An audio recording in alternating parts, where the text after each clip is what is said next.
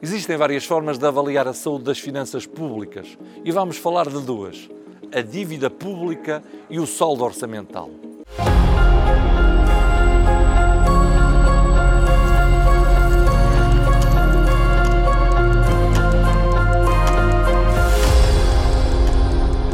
A dívida pública mede o endividamento das administrações públicas de um país. Na União Europeia, utilizamos a chamada dívida de Maastricht que é o valor a ser reembolsado aos credores por parte da Administração Central, da Administração Regional, da Administração Local e dos fundos da Segurança Social. O saldo orçamental é a diferença entre as receitas e as despesas da administração pública, calculado para cada ano, e pode ser positivo, constituindo um superávit, ou negativo, constituindo um déficit.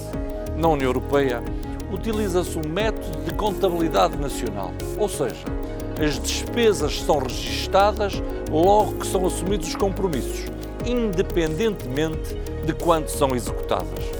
Existem três tipos principais de saldo orçamental da administração pública: o saldo nominal, que é a diferença entre as receitas e as despesas, incluindo-se os juros da dívida, o saldo primário, que é a diferença entre as receitas e as despesas, excluindo-se os juros da dívida, e o saldo estrutural, que é a diferença entre receitas e as despesas, retirando-se do cálculo os efeitos do ciclo económico.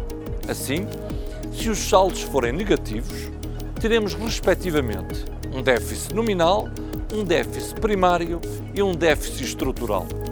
O controle do déficit é crucial para a sustentabilidade da dívida pública. Cada ano, o valor do montante de déficit nominal é adicionado à dívida pública. Por isso, o Pacto de Estabilidade e Crescimento, é explicado no Minuto Europeu número 91, impõe um limite máximo do déficit de 3% do PIB e um limite máximo da dívida pública de 60% do PIB.